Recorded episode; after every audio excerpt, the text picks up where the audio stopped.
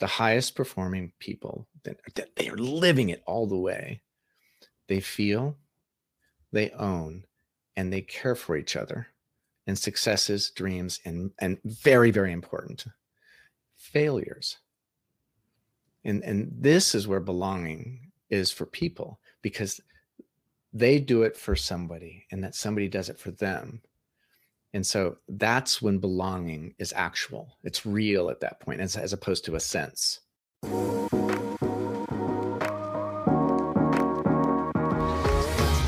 Hello and welcome to Love as a Business Strategy, a podcast that brings humanity to the workplace. We're here to talk about business, but we want to tackle topics that most business leaders tend to shy away from. We believe that humanity and love should be at the center of every successful business. As always, I am your host, Jeff Ma, and I want to have conversations and hear stories with real people about real world businesses and real world situations. And my guest today is Paul Howry, who is an executive coach that specializes in belonging. Through what he calls heart based leading, Paul gets people to experience belonging in self belonging in their own brilliance and within their company tribes to really live and perform better than they ever imagined. In his most recent endeavors, he served as a VP of people and culture and as a professional coach specializing in belonging and optimal performance for individuals and companies. He's joining today to share about how people perform at their highest when they belong and believe in shared purpose together and where people fear less and aspire more. And I love that so much. Welcome to the show, Paul. How are you? Oh, I am fantastic. And uh, I am so thankful to be here. This is going to be one wonderful time. Yes, absolutely. And man, what a topic. I mean, belonging is something that's, uh, it's in the title of our book. Um, it's in something that we talk about all the time, but we rarely have kind of narrowed it down to just this word. And I know it's not just this word. Um, so I'm really excited to dive into that with you. And before we begin, Paul, if you don't mind, I'd also I'd like to start with with you as as a person first, and kind of where does where does your passion lie, and and what brought you to it today? Oof, man. I mean, I could go all the way back, possibly to five years old, when I because this is the way my mom tells the story, by the way. Um, there's a birthday party. It's my birthday at the house. There's 10 kids, and I'm not there. And apparently, what happened, and I kind of remember this, is one friend couldn't make it for some reason, got in trouble. And so I left my birthday party because they were left out. And I was, we were at his house using uh, his mom's good pie plates and making mud pies um, out in the in the front yard so I I kind of had this thing that about we should be having fun and and really being in life. But professionally, my first systemic look at it was as a um, in a very conscious level was as a high school teacher. I taught at my old high school. I'm actually like a Welcome Back Kotter, if you're old enough to remember the show Welcome Back Kotter. Um, I taught at my old high school.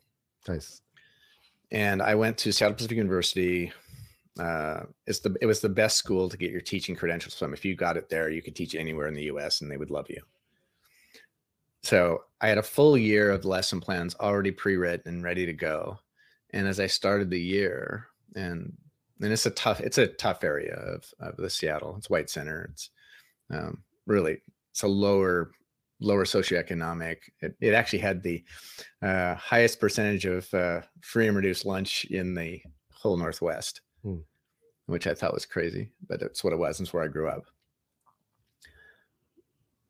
But I went in and it was almost this immediate aspect.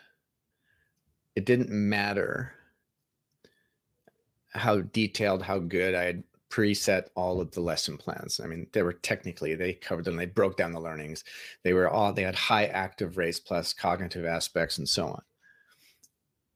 But I sat there in the first day with them going, if they don't know, and that's a feel no, not just intellectual no. If they didn't know that I loved them and that this was their place where, where, where and I'll use the term they belonged, then it didn't matter how good the lesson plans were. And then to the opposite was the belief that I, it just kind of dawned on me as I'm working with the kids that if they know you love them, the learning will happen automatically and at very high levels because they'll know that somebody has their back and somebody loves and cares for them. And it's not that it'll cause it because it's not that transactional of a space, but they will respond in that this space to be to be better and better for each other because i actually designed the classroom management model uh, from a lean teaching program stuff that they had to be caring for each other in the space. It couldn't be the teacher as the authoritarian forcing the care because you know let's face it anybody even us if we're told what to do the first response is don't tell me what to do. Daniel pink is so right. It you know we like our autonomy our and to do our mastery and have our purpose. Um, so in that same vein with the high school students it was this is your classroom you are each other's in this classroom. And it was a total exercise kind of like love as a love as a business strategy was kind of like well let's try it. Mm-hmm. um, this was the same thing in the classroom. You know will you guys make a place to belong for each other? And yeah, it meant first three weeks was me shepherding and hounding and and really re-inviting somebody into that space. And there were those that naturally gravitated to it. They wanted to make it a better place for each other. So those people became kind of like the the emissaries, the shepherds of this, the sub shepherds in the space. And then the goal wasn't to keep track of everybody in that. It was if somebody was falling away from from from the space that they were then called back in and brought brought back in to to be part of the tribe again. And it was wonderful. Um, it i had a class of 45 students that self-managed because they took care of each other and they aspired uh, in a place where they could go to an edge where if they were alone you just walk away from the edge. But because they were had somebody still with them um, and pushing them, and they were learning uh, NURBS, uh, CAD CAM software plus uh, Dreamweaver design software for creating websites and commerce and stuff. Um, it was the coolest thing, but it really had everything to do with if they know you love them, they will learn and just flourish. And so that's what I that's what I worked to create. And and that that's what I took even into business about creating a space where people really belong. Mm. Yeah. I love that. And belonging has a, a through line for you from five year old to high school teacher to today. So I guess can you define in the simplest way possible what belonging means now for you? Oh, that well, you just threw me on my soapbox. um, no, so most the most common uses and definitions of belonging are are one way uh, path of feeling, feeling affirmed. Uh, you can be your authentic self and all this kind of stuff, and and I, I that's a feeling of it, and that can be an affirmate an affirming space. But I, I this is where I redefine it. And I actually say, no, belonging is this. And this is where the high performance shows up, or even the best life for somebody where they, instead of going, eh, I got to go to work today, because they're going to work because they belong, because they belong to their family. And in that space, now you've got a divided element. Now, if they can belong at work, then you get a whole different thing. Now, instead of having to have somebody watch their back, they're all watching each other's back and they go forward. In that, that requires a very simple, doesn't mean it's super easy at times, but it's very simple. The highest performing people, that they are living it all the way. They feel, they own, and they care for each other and successes, dreams, and, and very, very important, failures and and this is where belonging is for people because they do it for somebody and that somebody does it for them And so that's when belonging is actual. It's real at that point, as, as opposed to a sense. And so, so, so can you can I can I ask you to expound on that a little bit? Because what I'm hearing is you're saying that when I feel a sense of belonging, or when there's these feelings of belonging, you're saying there's a, a, a tangible gap between that and actual belonging. Absolutely. And so, so for example, you could be in a place where somebody's given, you know, Jeff's the coolest guy on earth and everything else, and you know, Jeff gets to express himself. And in that same space, you can have all that and even be told you have value. And look what just happened to thousands and thousands of employees. They got all that stuff. They were they get a sense of belonging. And they just got jettisoned. And now you find out that a sense of belonging isn't belonging. No matter and, and, and precisely the thing is you can have all those things and still go, I don't belong. And because this is where belonging is also a choice. Feelings is a passive space.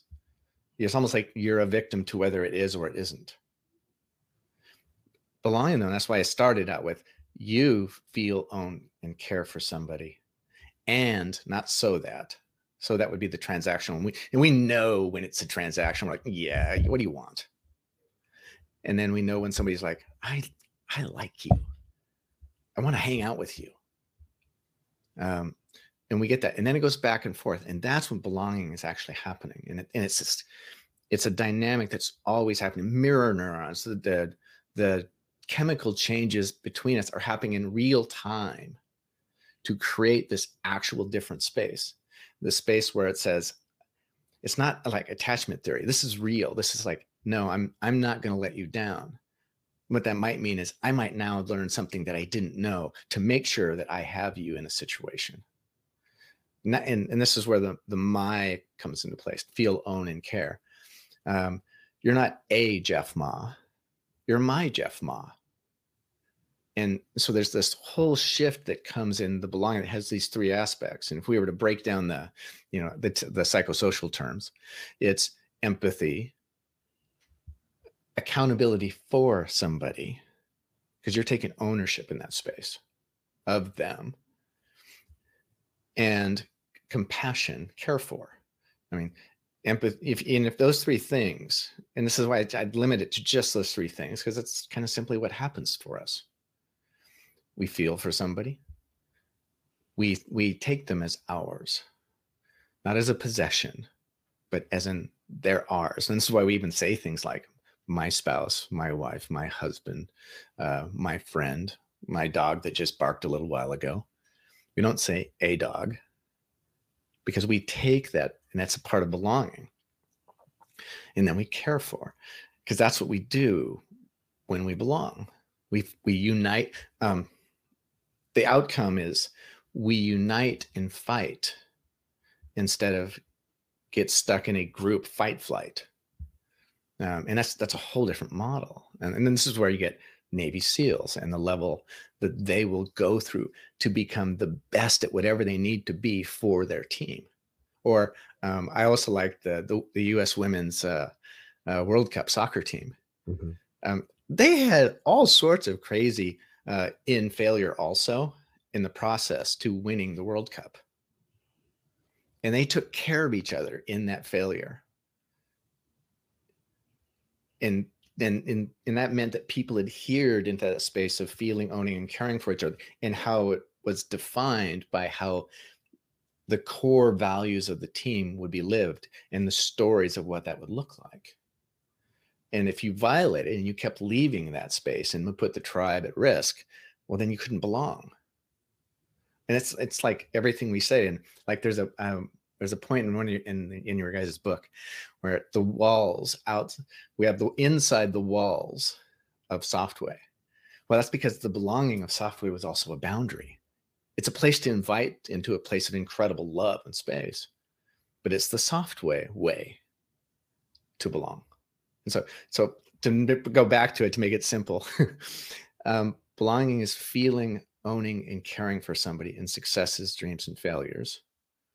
And they do the same for you. And what ends up happening is in a company tribe, getting high performance, is your belonging and then believing in shared purpose together. And you're figuring out ways to do it and get it done as opposed to being caught in a set of systems and processes that prescribe ways for you to be. And because this is where innovation comes from uh, resilience for you know just let go of the rope and let me go. And it's like nope i'm hanging on i'm hanging on. You're getting a rope burn but you won't let go of the person. And and that's the space. When you can craft that and set the environment that that brings that about i mean it's it's like the, the coolest feeling on earth. And you go home and you're a better um you're a better husband a better father a better wife spouse uh, lover everything comes comes comes into that play. Well you're speaking my language. I'm mm. fully bought in uh 100% agree. I'm going to play the devil's advocate for the sake of the conversation.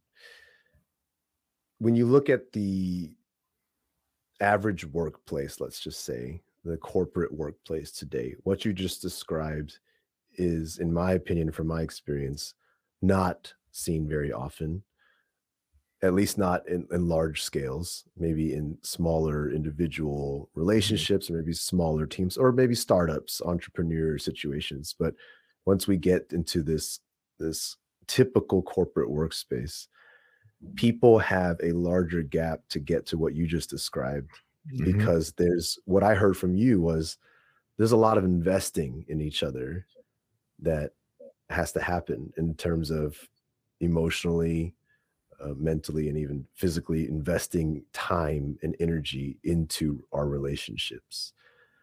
Would you agree with that initial assessment? Uh, that would be an understatement. Okay. So oh, yeah. from, from there my question is how do we how do we get there? I know it's a it's a journey uh, as we all align around while we're even having this conversation there's a journey to be had there's awareness and there's commitment to move down that path. Mm-hmm. But through heart-based leading and, and the things that you talk about, what is you know you don't have to lay out the entire journey, but what what are the steps? What's the tangible hurdles to overcome to get to a place where that's possible? Mm.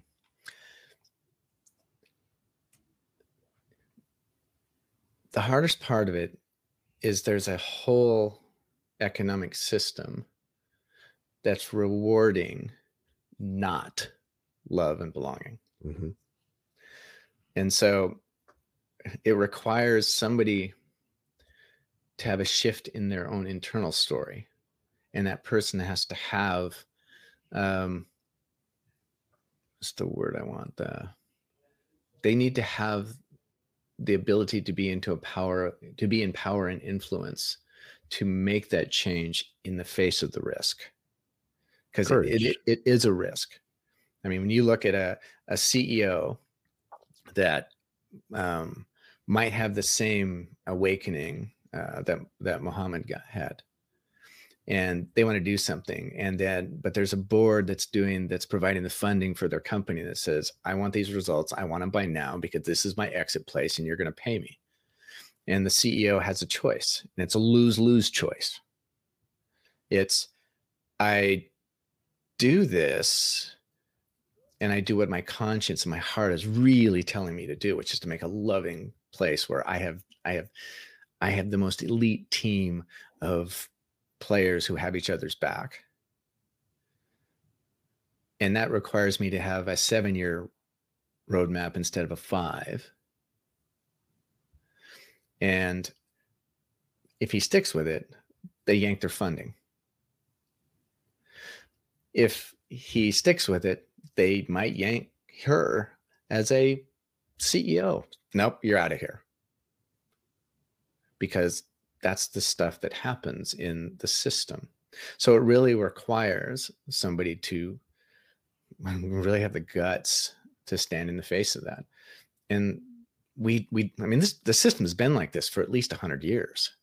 I mean, that's it's Taylorist. It's science. It's where this is an unfortunate place where science actually kind of screwed things up. Uh, the science of creating a, an efficient business model uh, that removed humanity instead of the science that could have built into the brilliance of humans in high level performance. into the model. It was actually the opposite. It was how do we get to mediocre but but predictable performance. And uh, there was a devil in the details there, which meant we lost being human.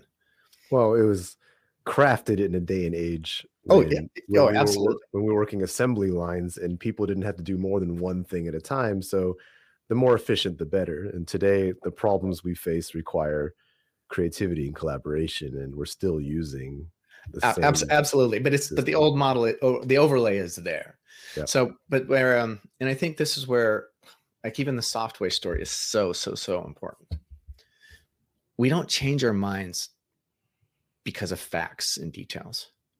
If that was the case, we would have already a much more diverse uh, world. We would have way more women on boards and in senior leadership teams, mm-hmm. flat out. Just, I mean, the numbers don't lie, but the arguments don't change people. They never have. What does change people is when they hear a story and the story gets shared to them and the story lands in space and then they go from a belief to a misbelief, meaning now they're like, oh, I could do this different. Once that comes to play, it's like, but how, how will they do this different and still survive? Wait a minute, they did it. Holy crap! I need I need to talk to them. I need to I need to read. I need to listen, and then it moves into a new belief, and then we get a chance to decide what how we would live and those behaviors would would reveal that new belief and accomplish it. And so I think it's going to be a long road to get this change. And you can't force it. Um, it's to be just like, you know, hey, you need to go do this the right way. And the person says, um, if I don't have my job, I can't feed my family. You're you're not telling somebody to do something better and new or whatever. You're telling somebody to potentially let their family die. And so that's where we keep making a mistake by saying, you know, you should do it this way, you're wrong, and everything else. When it's like, no, it'd be more of the more get into it and reveal it. And yeah, you are absolutely correct. This the system is stacked against it at this point from an but though we do have these examples. Softway is an example.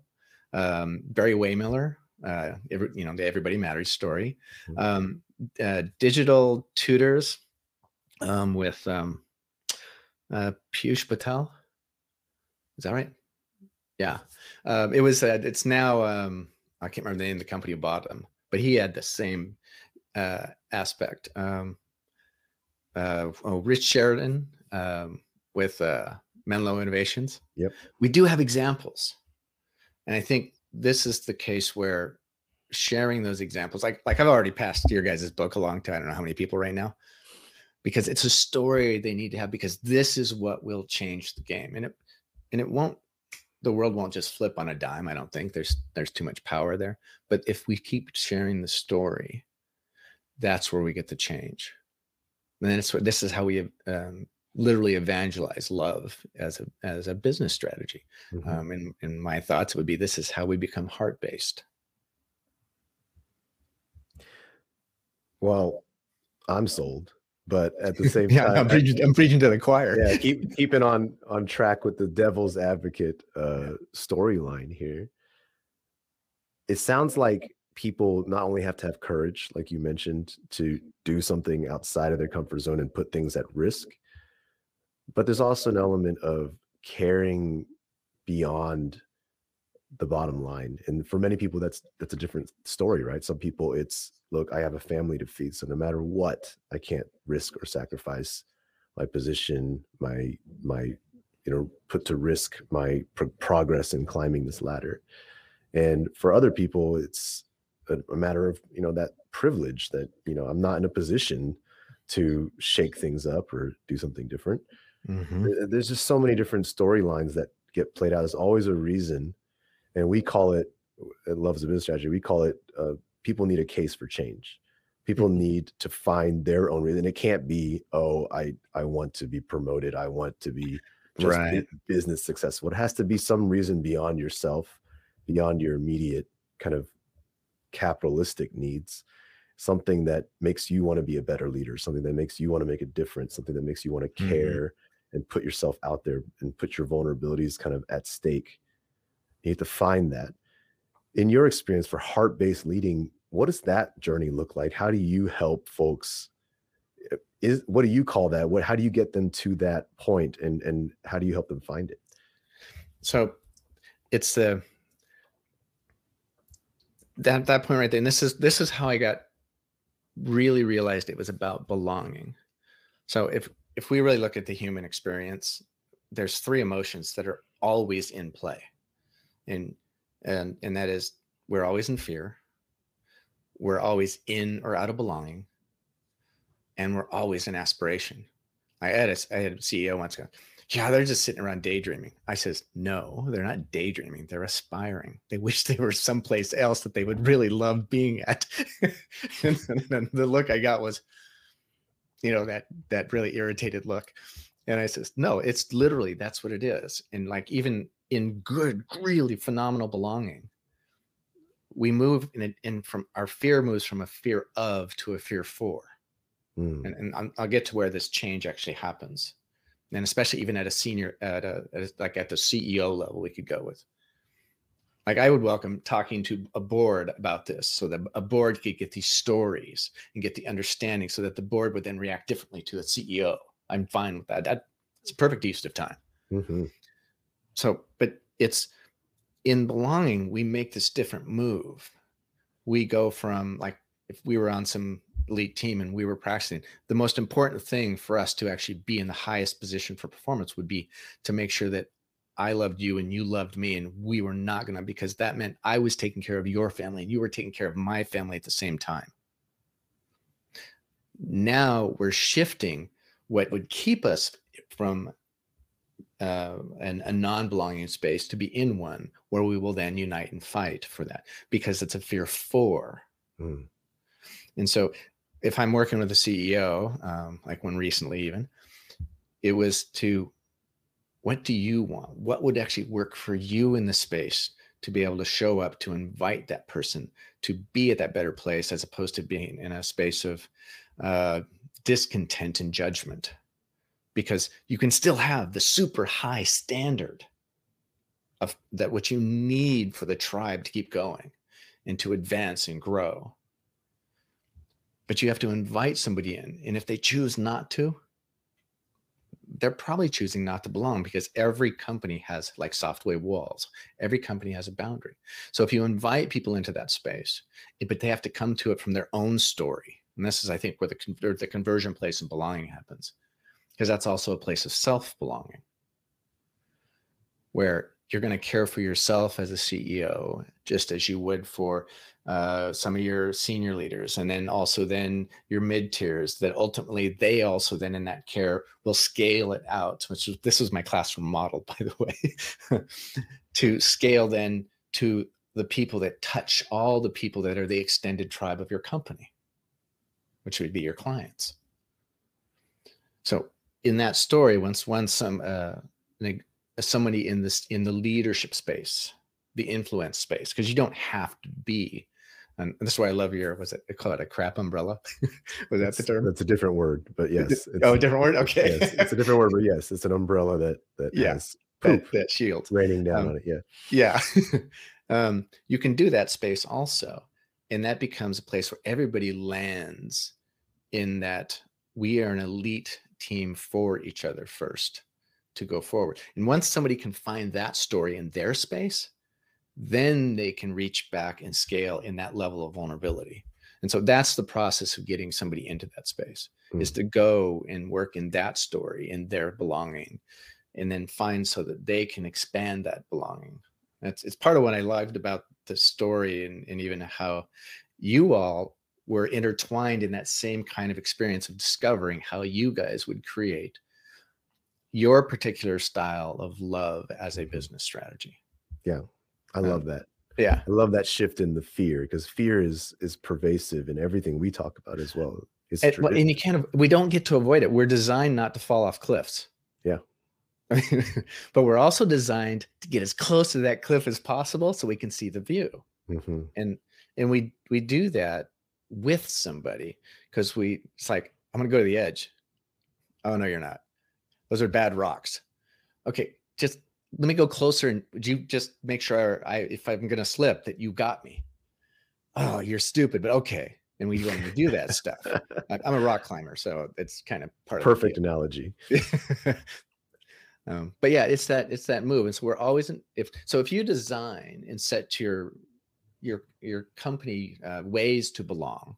So there's the ways to belong and the ways to get I'll say crap done. I'll, I'll turn yeah. it down a little bit. That's your culture and the ways to belong are the codified space of you know to be softway this is us we are softway this is the this is the the the coat of arms we wear mm-hmm. and everything else those ways become embraced and heralded and we know that oh you just said that language you are you a softway person and it's yeah i am and then you share that well that's the same people will get that. But every CEO, for example, has to start in that space and not be shitting on themselves.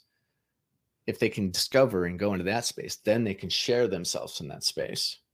And then they can create that culture. And maybe they can even do that in a way that if they style it with the the economic requirements for ROI for whatever funding they might be getting, or they might even choose a different funding source. No, we don't like your funding. We're going to go to this one. We hear that this group out of San Francisco uh, has a very high people value. So we're going to go talk to them and spend the next 12 months building a relationship with them to see if we're a good, a good group, we can belong and form a great company together. So it, there's a, there's a way.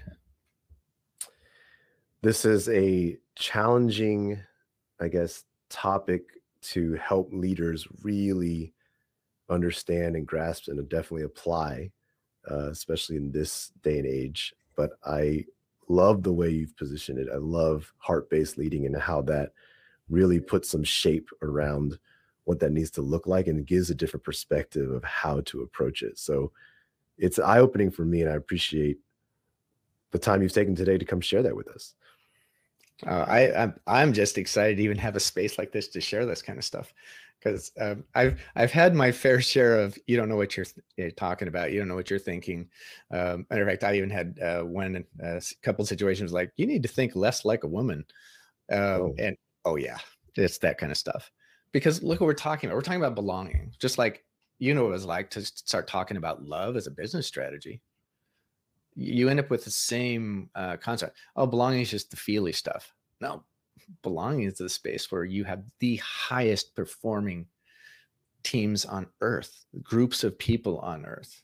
Mm-hmm. Um, and that's how we're designed. Just because the business world took a left turn uh, and missed on the, oh, yeah, this is what it means to be human thing, uh, didn't make that turn, even if everybody went that way for a time, mm-hmm. the right turn.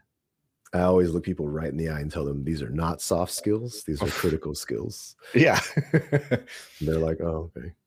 get a little eye roll, and you're like, "Oh, you'll see." Yeah. So, okay, this is funny that you said it. So, I this was a few few years ago. Um, let's see. If I don't need this feely stuff, and uh, and so I'm sitting there, and so I start looking away as he's talking, and he goes, "Aren't we in this meeting together?"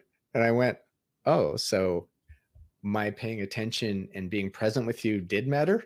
And he was like, I'm going to use that. I love it. Oh, it was funny. um, and it was like, and then what was interesting is later on we were talking. He goes, People have been walking into my office.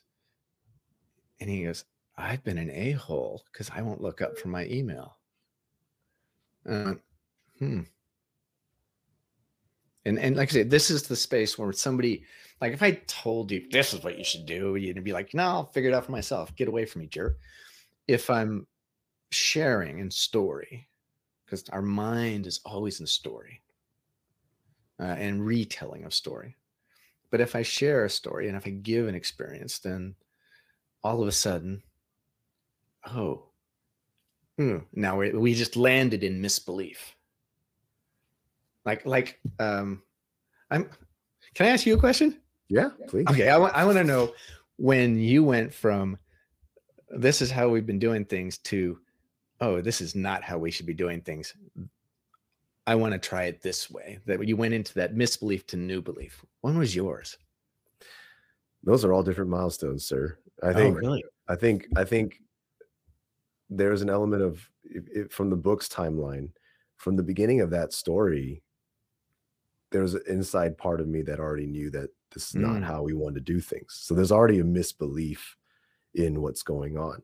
Now, I think the challenge many people have, and I did too, was how to connect that to what to believe in instead Mm, and mhm. what to try. And those are two separate steps as well, because there's a different time in that timeline where I was like, you know what? I want to believe in this. There's a level of commitment that just comes, it comes after awareness and then understanding and then commitment. And those are separate steps that take their own time as well, where I'm like, you know what? I finally understand what it is that I want to want to make a difference through. Mm-hmm.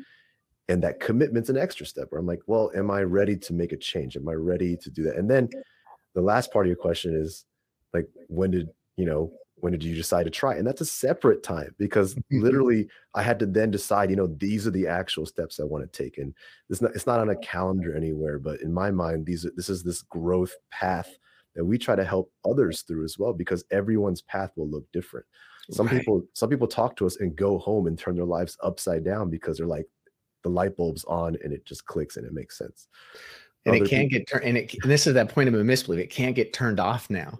oh well we know that's not true Uh, but but other people other people will will sit on this for two years and come back and say you know what it finally clicked when somebody said Yeah. this to me it finally makes sense when i look back and i look at the trail of dead bodies behind me and i'm just like oh that's what happened and yeah. so every every and that's why i called it a case for change earlier because it's different for everybody it's a personal case for change Mhm. what, what- and, and- and, okay, so that's right there. That's God. That's the answer for how change happens, even if we're looking at inside the system. Somebody goes through and has all that same level of, oh, I know it and I know it, but I'm, I'm, I'm, I'm almost there, and they just. My experience is they need somebody and back to tie it to belonging to go with. Mhm. and this um I, I like the haunted house model. Um i mean i might have mentioned it before and no, i'm just i'm just already connecting the dots. I i mean you go you don't go into a haunted house alone but you will go with a best friend. Mhm. and it'll scare the crap out of you and you will laugh your butt off. Would you go alone? No. But you'll dang go with you'll go with a friend. Yeah.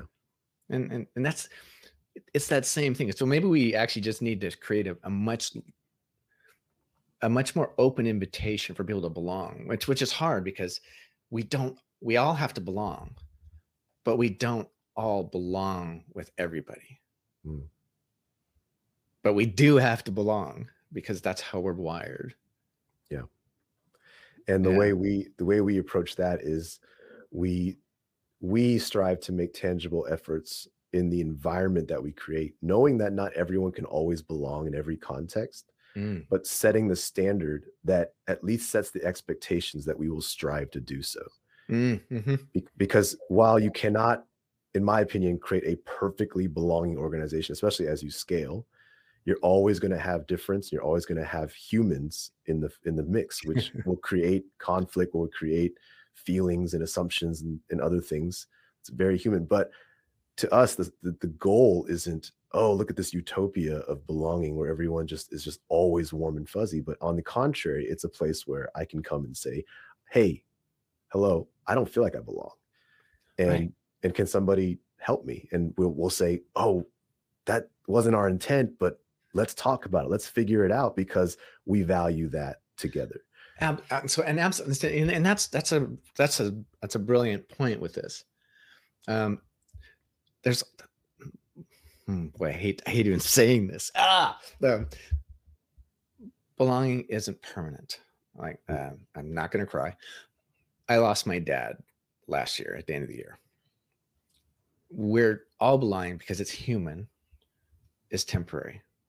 We're temporary here. We're gonna go somewhere else. I mean i I mean, I've died before, so I've been in a different place, which is crazy. But I've been away from the space where I was away from everybody I loved. And I was in a great place, don't get me wrong. I, I was joyous, cheerful, laughing. I've got a little write up on in one of the stories. But I knew I wasn't with, I wasn't going to be with Eliza. Eliza's my better half. And, and, and I, and I was like, she's not here. And we can, we can, we can have a workplace where we spend eight to 10 hours a day where we're not with people we love. Mm-hmm. That's a, oh, that's, that's like a living death. You're, you're slowly just dead for 2000. If we just do the minimum 2080 hours in a full-time job a year. And it doesn't have to be that way. But then, but to be in the place where you belong means you're going to share what the values, the core values that matter most together. You won't be identical. You'll have other values, but you just can't be, you can't have a core value that's against those values for that to actually work. Yep. But and then there's also the belief. You got to say, I love what we're doing here. We're changing the world. I'm doing the smallest thing. This is my role. But I know that person's life is better. And I mean, I had one one of my favorite stories from Fulcrum. Um, I, how much time do we have left? Negative ten minutes. Oh, but, negative ten. but, but, it's okay. There's no rules. Okay. Go for it. Okay.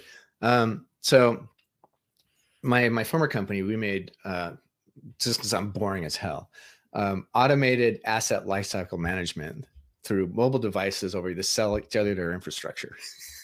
wow, it's a mouthful.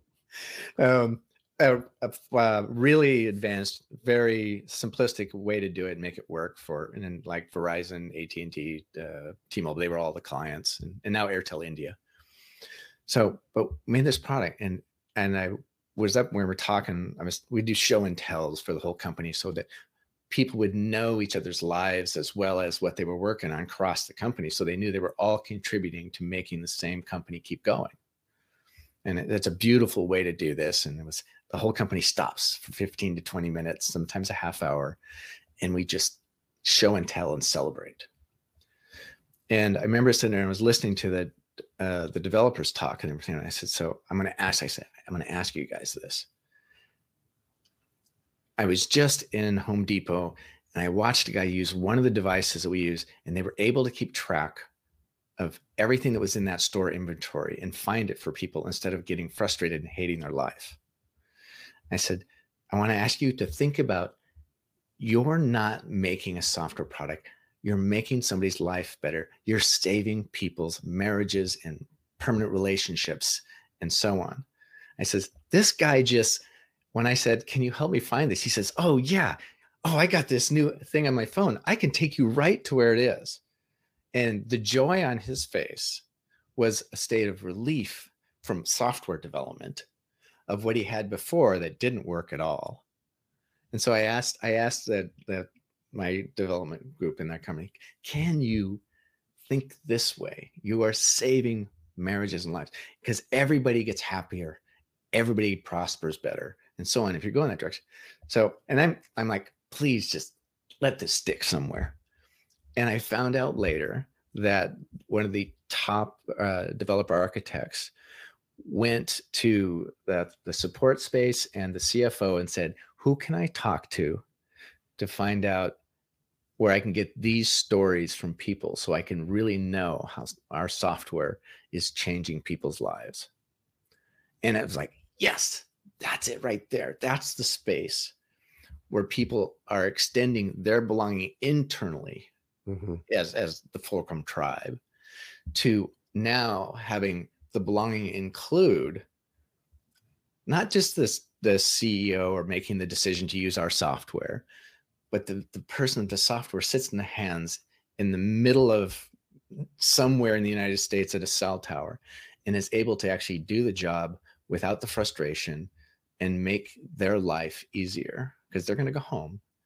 They're going to be a better father, mother, son, daughter, uh, you know they whatever you want to whatever language you'd like to use in that space that's what'll happen. And it was just one of those things where it was just like it was so cool.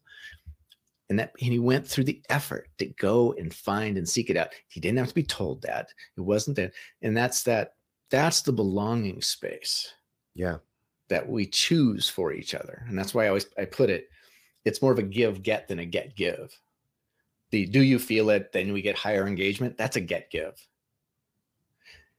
belonging is give get and the neurobiology is really cool about that but i won't go into that space right now.